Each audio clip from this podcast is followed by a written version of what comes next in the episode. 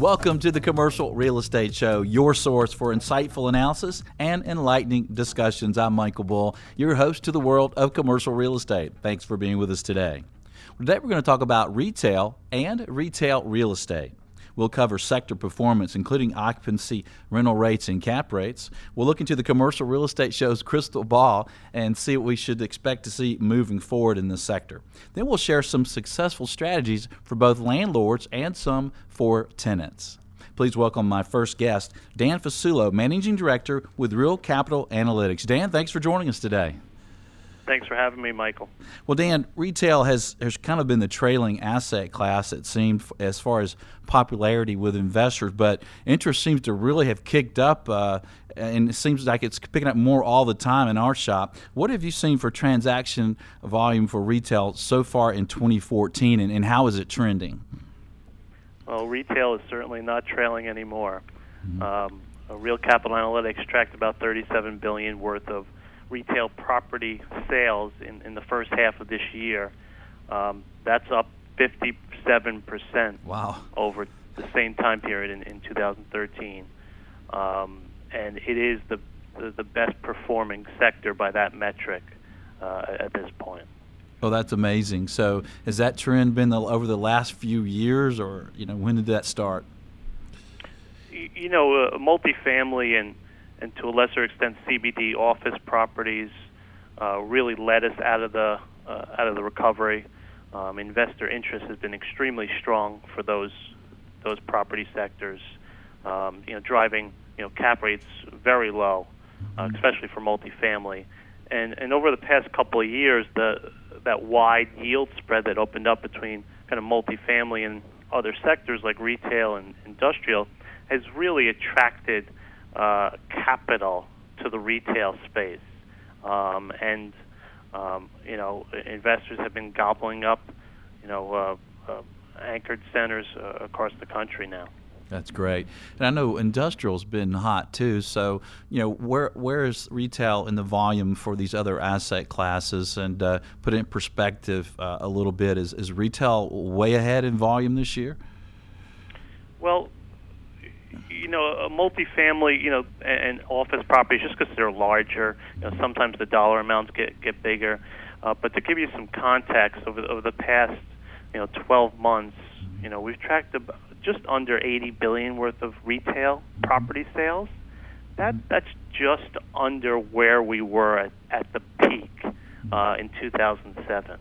You know, we maybe did 90 billion over a 12 month So as far as transactional activity, you know, we're we're kind of back to where we were. Well, that's good news. And so, what's that doing to cap rates in the world of retail? Well, obviously, as as as capital has flown flowed into the sector, it's really driven uh, cap rates down once again. Um, uh, the biggest compression uh, has been in the the major markets. You know, your uh, you know your sexy six metros as we call them. You know Boston, New York, D.C., um, L.A., San Francisco, Chicago.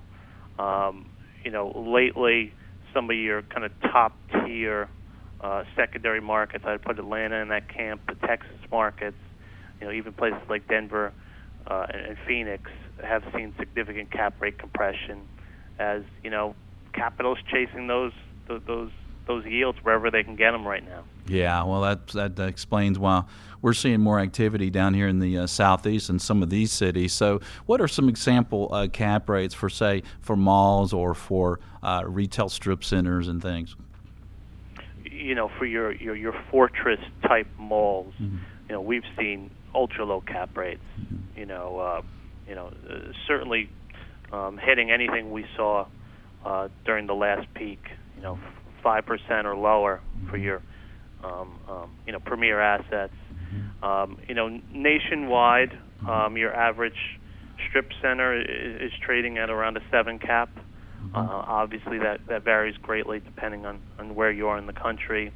Um, where we've also seen kind of significant uh, cap rate compression is, has been in uh, urban retail, mm-hmm. um, which you know we've seen a a corresponding explosion in, in rents and, and demand from luxury retailers in certain uh, environments around the country, and it's it's investor optimism is off the, the charts for certain types of urban retail right now.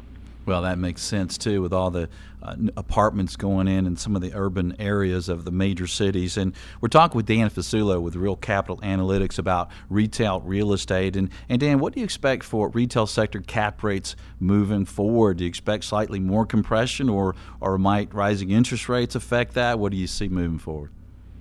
You know, going forward, it's going to be a battle between improving fundamentals and rising interest rates. Mm-hmm. And uh, I'm I'm, I'm not sure who's going to win.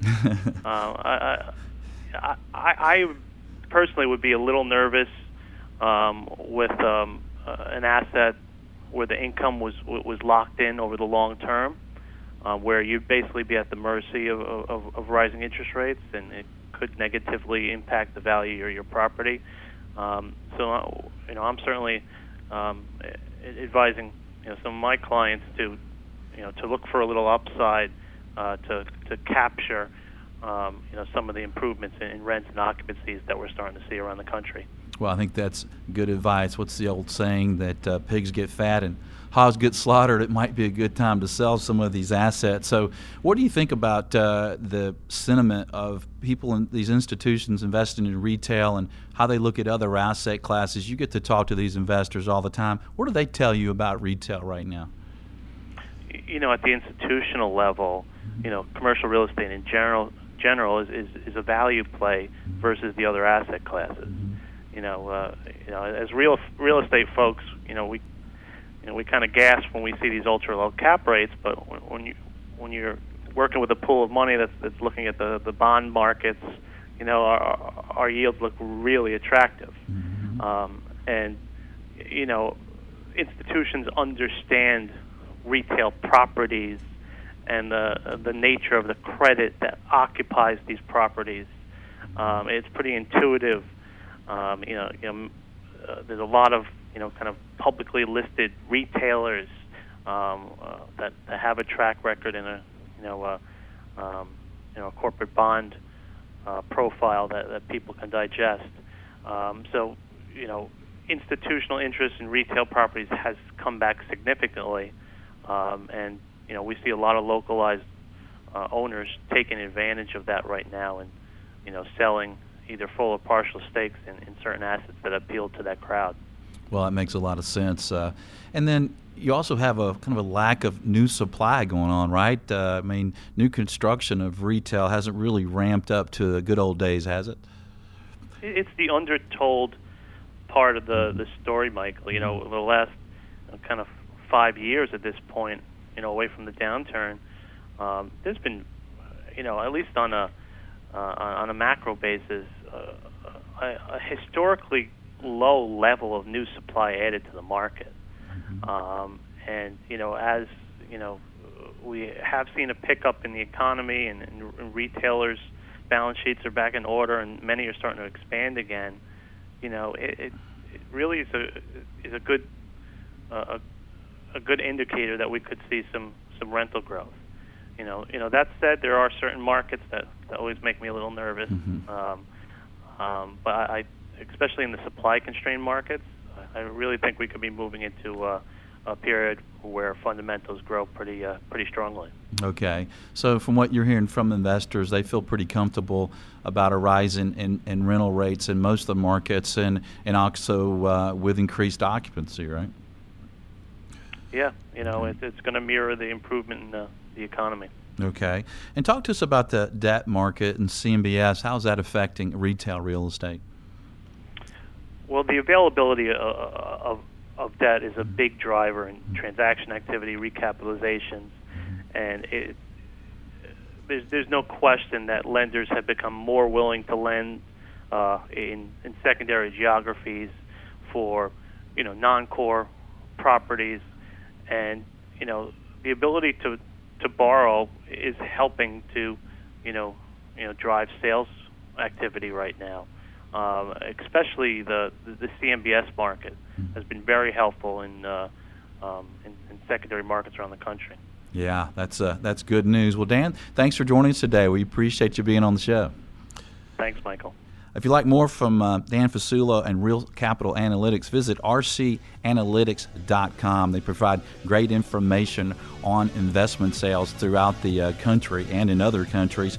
Well, stay with us. We're going to have more on retail and retail real estate, including some strategies for landlords and tenants, and we'll look closer at malls. I'm Michael Bull. This is the Commercial Real Estate Show. We'll be right back.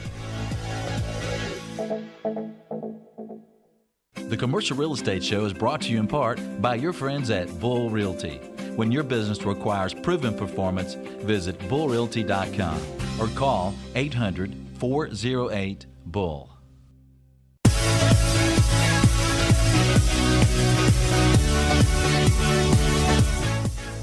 Welcome back to the Commercial Real Estate Show. I'm Michael Bull. Thanks for being with us. Today we're talking about retail and retail real estate. Please welcome my next guest, Mitch Roschelle. He's a partner and national real estate advisory leader with PwC. Mitch, thanks for joining us today. Thanks, Michael. Wish I could be in sunny Atlanta, but I'm in rainy New York. That's all right. It's good to have you here on uh, Skype. And Mitch, I'd like to ask you a little bit about malls. You know, I, I, we see that there's a lot of dead malls, but then we see a lot of malls that just seem to be doing crazy well, that are just packed and the rents are extremely high. Are people still going to malls? I mean, I know my daughter wants to go. I, I don't like going to malls personally. Uh, my daughter loves it. Are people still going to malls? Well, let's not talk about the Roschelle family because even including our dog, with the exception of my wife, we're all boys. So uh, the malls are only important when the newest sneaker comes out, and that's when my kids get interested. But yeah. um, what's interesting is the ICSC has really interesting data. So if you look at mall shopping behavior, in particular visits to malls, uh, what we're seeing is we've gotten sort of back up to what I'll call pre-recession levels in terms of foot traffic in malls. Okay, but what's interesting, and I think this is where the internet, and appropriately, I'm doing this by Skype, but this is where uh, e-shopping has sort of taken over. The amount of time that people spend in malls is on the downswing. Right? So I think uh, shoppers are going, uh, but they're more efficient when they're there. And I think what's happening to the retail landscape is it's changing quite a bit, where part of the shopping experience is the showroom effect, mm-hmm. uh, and some of the sales may be rung up online and not necessarily in the mall box itself.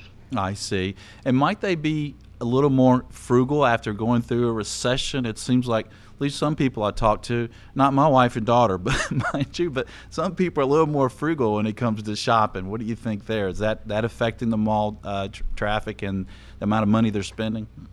I think uh, if you look at retail sales in the box, mm-hmm. I think that they're clearly trailing behind, and from a growth trajectory perspective, the retail sales of online. Um, so it's hard to say on a per capita basis whether or not uh, Americans are more frugal. I think where they're shopping has certainly changed, but if you look at the retail sales numbers came out, uh, you know, this week, um, they they're slow and they're very tied to um, consumer sentiment, and they're very tied to the worries that still remain about some of the uncertainty uh, geopolitically, uh, with our own economy and the like. So I think you're finding that by and large, shoppers are a little more cautious and, in fact, a little bit more frugal. Okay. And if you're uh, listening to this on, on one of our radio stations around the country or on iTunes, if you go to our show website, well, we're going to have some, some graphs that are very interesting on what we're talking about today. Of course, if you're watching the video, you're seeing them. And, and Mitch, where are people spending when they go to the malls? You know, where are they spending their money? Is this on uh, food, entertainment, clothes? Where, what are they buying? You know the mall itself so if you take the retail segment and you break it down between malls power centers and strip centers if we focus on mall for a second the mall has become an entertainment complex and it's not just exclusively a shopping experience. So if you took it take a look at total mall sales while they're recovering they're not nearly recovering the way entertainment mall sales are. So the malls function in our economy, the malls function in our sort of broader American lifestyle is really one of entertainment. So I think that the outperforming malls are the ones that provide an entertainment experience. And that could be movies, that could be food, that could be just socializing. But the ones that have sort of that entertainment feel um, are the ones that are going to do well from a revenue perspective. Okay, and it's a little bit of the haves and have-nots, right? Like we talked about in the uh, intro, uh, a lot of malls are doing extremely well, and, and some just are dying and, and, and need to be torn down and be other uses, right? Yeah, yeah. You know, one of your frequent guests and uh, a colleague uh, from Reis always says that the mall population is a little overbuilt, but more importantly, under demolished. Right. Uh, and uh, so there's really haves and have-nots. There's what I'll call obsolete malls, mm-hmm. um, and the obsolete malls are the ones that, uh, and we have a chart on it. So unfortunately, those listening won't see it. So you know, as Michael said, go to the go to the website and see the slides. But where you have four more years of vacancy over 30%, that cohort or population of malls is growing. Okay, and the vacancy rate in those uh, centers is growing. The viable malls, which are the ones that have a much better occupancy level, those are sustaining themselves. And in fact, in that population of malls, the availability rate or the occupancy rate is uh, is improving. So what you'll what you'll find is that it's haves and have-nots. That could be geography. Uh, the thing that people often forget about with real estate is the you know the three L's: location, location, location. So some of them were built in a path of growth that's no longer the path of growth, or some of them were built in a market that just isn't there yet, or the the demographics and economics of the market aren't there. So I think we have sort of haves and have-nots, and uh, the haves are doing well, and sadly the have-nots are not. Yeah, well, that's a good point. And uh, we had Sim Dowdy on the show last week, who's a industrial broker who's who sold a, a, large mall recently that was has been redeveloped, and uh, you know it's going to have some multifamily, but mostly industrial. And uh, you know I think one of the things that was helpful there is making sure the the people who lived in that market. Uh, and the political leaders of that market understood that this is not going to be a mall, guys. If you're going to try to make this a mall, uh, it's going to it's going to sit here and be a blight on your area for a long time. Well, what's interesting is the repurposing of malls. The first generation of repurposing of malls was to take uh, a power center that had a big box where that retailer was gone forever. They filed bankruptcy, they liquidated, and turning it into laser tag centers. Mm-hmm. Um, uh, because you had the parking and it was in the right um, neighborhood and there was enough uh, vehicle traffic and ingress and egress was good. But what's happening now is they're being re, being repositioned from a distribution perspective, um, and industrial uses are highly logical if the ingress and egress is good for that mall. Because don't forget, what's interesting in more more the power center than the mall, but um, if they the property is built where people live and people are opting to shop online versus shop in a box what people are going to do is want those goods quickly. So there's no reason why you couldn't use um, the former big box as a distribution facility if it's got the right bays for online retail. Yeah, that's so. a good point. And if you're a political leader in the area with a dead mall, you know, these aren't smokestacks and you know really uh, tough industrial uses. These are light industrial that. Uh, uh, can bring in a lot of employment as well. And then, and then you talked about the malls that are, are really doing well. So there's still a lot of uh, tenants that are really looking to get in some of these malls that are doing really well, right? and the, some of them, some of the malls are doing well. Tenants just can't get into them. Yeah. Uh, and some of the tenants that are in there are expanding, or when a when a location opens up, that could be a B location in an A mall. Not to get too alphabet soup with you here, you'll find uh, that tenants just move around the, the mall because of where the foot traffic really is. So what that's creating is the high occupancy level and the high rent growth in the A malls are creating some opportunities for tenants to move into the more viable B and C malls. And those are not necessarily B and C malls from a, um, a performance perspective. It's maybe just uh, they're they're not located as well. So we've got movement inside the mall with A spaces and B spaces and C spaces, and then actually the secondary malls that are in markets that are doing okay, and the tenants are saying, well, if I can't get that spot in the the premier mall, I'm going to go to the secondary ones. So right. the, all of this, I think, is good for the retail asset class. Yeah, well, good point. We're going to have to take a short break here. When we get back, we'll have more from Mitch Roschelle with PwC. Stay with us. I'm Michael Bull. This is the Commercial Real Estate Show. We'll be right back. The Commercial Real Estate Show is brought to you in part by Florida International University. With FIU's Fast Track system, you can earn your master's in real estate in just 10 months without interrupting your career. Visit FIUOnline.com to learn more. That's FIUOnline.com.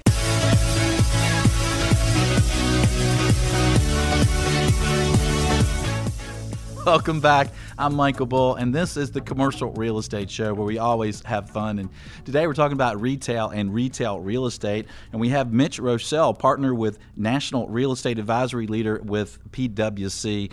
And uh, Mitch, you know, retail has been a little slow to recover when you consider, you know, the other sectors, hasn't it? Yeah, what's interesting is we have a tool we refer to as the real estate barometer and for those of you following along uh, with pictures, this is a really colorful graph. But if you look, we look at the four wedges of the the cycle from recession, recovery, expansion, and contraction, and uh, if you compare retail to apartments, which were the quickest to recover, um, office, which came second, then an industrial that in some respects shot past both, um, retail still lagging behind. But historically, if you've looked at retail um, and its booms and busts, you found that l- local capital that gets aggregated to buy a piece of real estate in the last 50 years has went out and bought retail. So uh, the chasing of the real estate uh, investment dream has found capital landing in retail, retail getting overbuilt, and uh, taking a long time to digest that oversupply. So that recovery has been slow uh, from a cyclical perspective, but I think the there's more tailwinds than there are headwinds for the asset class. And that slow growth, uh, do you think that's healthy for the market? Um, I, I, personally think, and I know it's a bit of an outrageous view in the eyes of some, but I think if you look at real estate more broadly and holistically, the slow recovery of the U.S. economy has prevented history from repeating itself, which is us throwing capital at and overbuilding the real estate asset class. So um, since retail was the the the last to recover, it was the last to get new capital dollars too. So I think that it hasn't been overbuilt. It's given us more opportunity and time to digest some of that oversupply, and as we spoke about in the previous segment, repurpose some of that oversupply. Mm-hmm. So I think it's been good. And I think if you look at cap rates, there's a correlation between that slow recovery and the very slow, precipitous sort of compression in retail cap rates. Yeah, I mean, you'd rather have a steady growth than, than boom and bust, right? And and let's talk about cap rates. So, you know, what do you see for cap rates for some of these different types of, retail properties? So, if you look at the the post recessionary period, mm-hmm. cap rates in retail fell largely because cap rates in real estate was was falling and interest rates were falling and real estate was becoming uh, again a viable alternative asset class. So capital found its way across all of the real estate food groups. Um, and then as retail became the place where investors started to look when they couldn't uh, find yields on apartment deals. And if you go back two years ago, the the allocation of wealth and capital to the real estate asset class was all a big yield chase. Mm-hmm. So when you couldn't get the yield on apartments and you couldn't get the yield on CBD office, and you, you, you certainly couldn't get it in industrial because industrial became the the the, the favorite child for a while and still is, I think. Uh, retail became the happy recipient of capital flows coming back into real estate, which caused cap rate compression. The value creation, though, was largely as a result of cap rate compression and not NOI growth and not rent growth. So I think we're actually in a healthy period right now where the survey we do four times a year, the PwC Real Estate Investor Survey, has seen in the last four quarters a flattening of cap rates, which means no more compression, so that the value creation that we're actually seeing in the marketplace is more about cash flow growth than it is cap rate compression.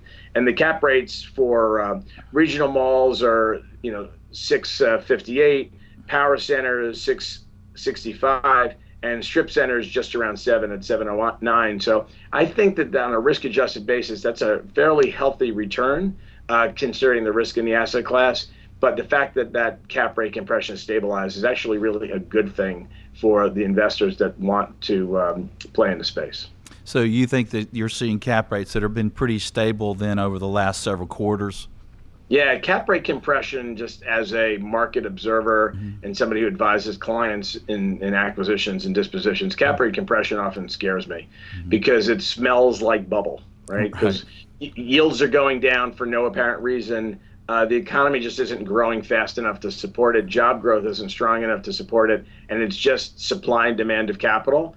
I think the supply and demand of capital is actually healthy, um, but I think the fact of the matter is that investors just want to keep the price where it is and are pushing back on uh, on yields going too low, which is good for uh, for for everybody. Yeah. Sellers may not love it, but I think long run it's going to be good for the asset class. Yeah, and it's a good point. And if you have uh, rental rates increasing and you have occupancy increasing across the board, you're still getting improvements in value, you know, without really uh, affecting cap rates. Well, Mitch, thanks for joining us today. We sure appreciate you uh, talking to us today and being with us on Skype.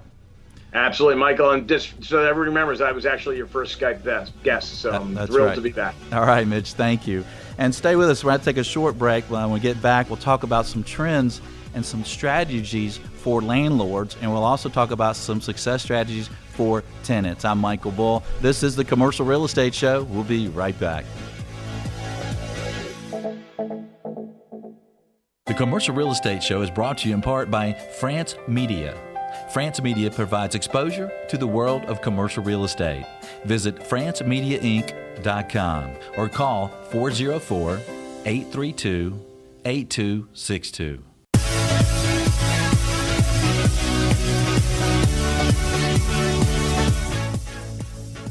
Welcome back to the Commercial Real Estate Show. I'm Michael Bull, and we're talking about retail and retail real estate. I'd like to welcome our newest affiliate in Orlando. If you're in Orlando, uh, check out WRSO AM 810 and FM 93.1 every Saturday morning at 9 a.m. Well, like I said, today we're talking about retail and retail real estate. Please welcome my next guest via Skype is John Crossman. John is president of Crossman and Company. Uh, they do retail uh, leasing and sales and tenant rep throughout the Southeast. John is also a very active member of ICSC. John, thanks for joining us today. Oh, thanks for having me, Michael. It's a pleasure. Well, we appreciate you uh, being here on uh, Skype. And, um, you know, John, securing uh, the best tenants and, and reaching the right prospects is always important to retail landlords. So let's start our discussion today talking about some strategies for landlords to consider in the current market. And the first thing is, what are some tips that you would give retail landlords to get retailers' interest in the first place about a property? Sure. Well, let me say something big picture, and just to point this out, we actually don't do any tenant rep. We only represent landlords, and so and our landlords are overwhelmingly uh, retail landlords.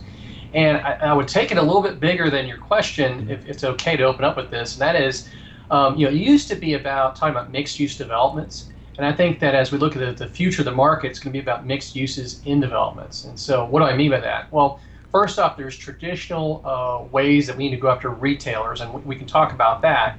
Having said that, I don't think there's going to be enough retail to fill all the vacancies in all the centers we see across the country, particularly bigger centers like malls, and we continue to see the downsizing of big box tenants. So, with that in mind, we have to have equal strategies that are aggressive, going after unique and different categories. And so, what that looks like is uh, office tenants. Um, I, you know, I'm, I'm the NAIOP chapter president for Orlando this year, and people ask why is Retail Day doing that? It's doing it. I'm doing it because I want to make sure the office tenant brokers of the world are aware of us mm-hmm. because we have a whole of tenants for typical office location and retail. We're really plugged into medical uh, because we found that medical can go really well inside of retail. We're very plugged in with government. Uh, we've seen government uses go well. Uh, gyms and fitness centers, which used to be something you would never see go in a retail center. We're having that happen now. And then finally is religious uses. Uh, churches and uh, church pseudo church related organizations have come into centers and done really well, have been very impactful. Um, and so a lot of those categories I just told you, it wasn't long ago they were forbidden from retail projects, but they've been very, very helpful. Um, let, let, me pause. Do you have any comments or questions on that? Well, yeah. So if you decide that, uh, say, a particular retail tenant is a great uh, tenant for your for your property? How do you reach out to them and get their attention initially? Well, the initial way you do it, I believe, is you need to tell a story, and you need to tell a story that gives facts and that helps that retailer understand uh, that they're going to do high volumes in that location. Okay, uh, it's not simply just you know send them a flyer or send them a site plan. You need to be very very detailed, uh, and you're going to have higher levels of success with more information. So if you send them the basics on the site, that's great. But you go a step further and you map out all of their existing sites in the market and all their competitor sites, and then you show that that's a gap in the market, that's absolutely key. If you're able to share with them uh, tenant sales, uh, even if it's just an average range of what's in the property, that's key.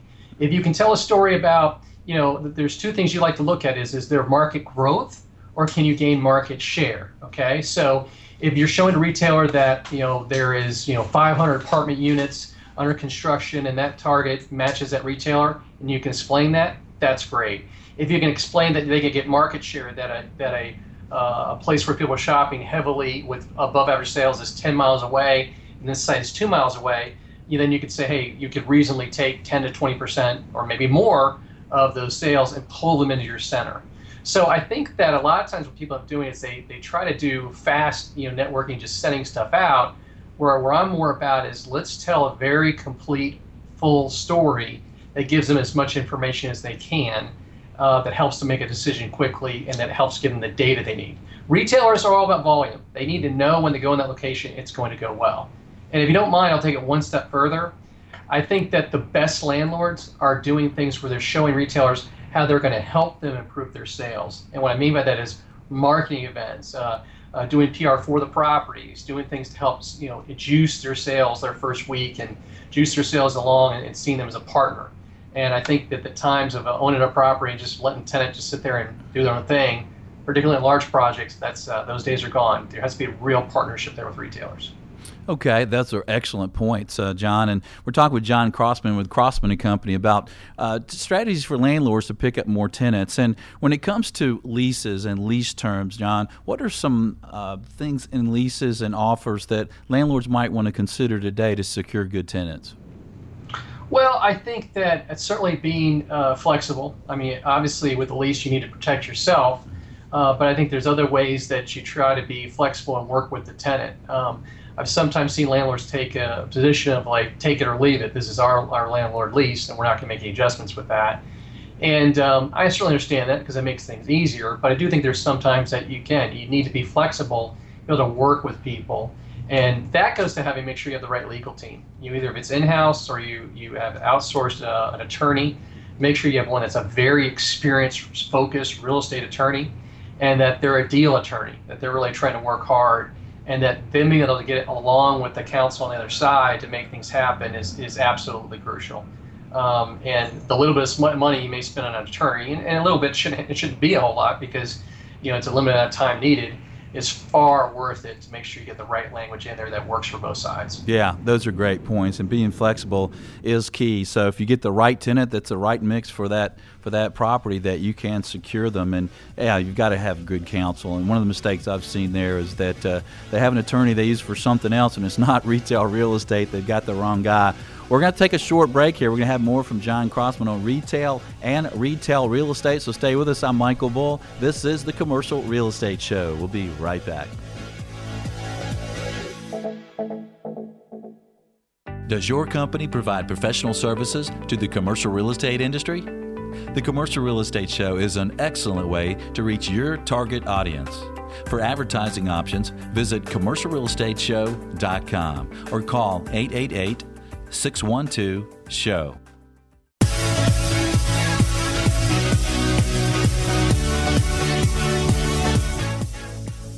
Welcome back to the Commercial Real Estate Show. I'm Michael Bull. Today we're talking about retail and retail real estate. Remember, if you have any questions or comments about this show or any commercial real estate related topic, reach out to us through commercialrealestateshow.com. Well, today my guest is John Crossman with Crossman and Company. And, and John, you know, the selection process for securing the best location and getting the optimum lease terms is, is really important to retail tenants. So let's discuss the top mistakes that retail tenants should avoid when, uh, when they're looking for new space. What's number one?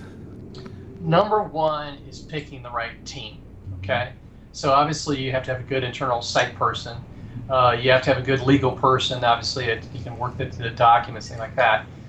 The, but the crucial, crucial part is are you going to use tenant rep brokers? And if you are, picking the right tenant rep firm. And remember, I don't do this, so I'm not I'm not biased to anybody. I'm just saying this is a statement. And this is the most crucial thing. I have uh, seen in emails, I've heard said over my 20 plus years, different tenant rep brokers saying, if I don't get paid enough, I take my tenants to other centers. Mm-hmm. Okay, and you know it's not that they're not getting paid; it's that they're not getting paid enough, uh, and that's really pervasive in industry. And so if I'm a retailer and I'm, I'm selecting a tenant broker, if I were to find out that that broker was not showing deals because the, the broker wasn't getting compensated enough, that would be a big problem. Um, and so I would address it up front. I would address it up front. I would make sure that the tenant broker explains what they're getting paid, what they expect to be getting paid. If the tenant broker is working a deal and, and they're not like they're not getting paid enough, put some money in that deal and make sure they are getting paid. You know, and, uh, and I, I, I would wipe that out pretty quickly. And I've heard that same thing, John. Let's talk about that a moment. So, you know, these tenant reps are making a, a living uh, doing what they do. And if a landlord doesn't have enough of a fee out there for tenant rep, they might lose some tenants. What are you seeing as um, common in the centers that you're working with uh, around the, the southeast is where you primarily work, right? What are you seeing? Uh, is it a dollar per square foot, and or is it first month's rent and a percentage, and how much is typically offered to tenant reps, or what should be?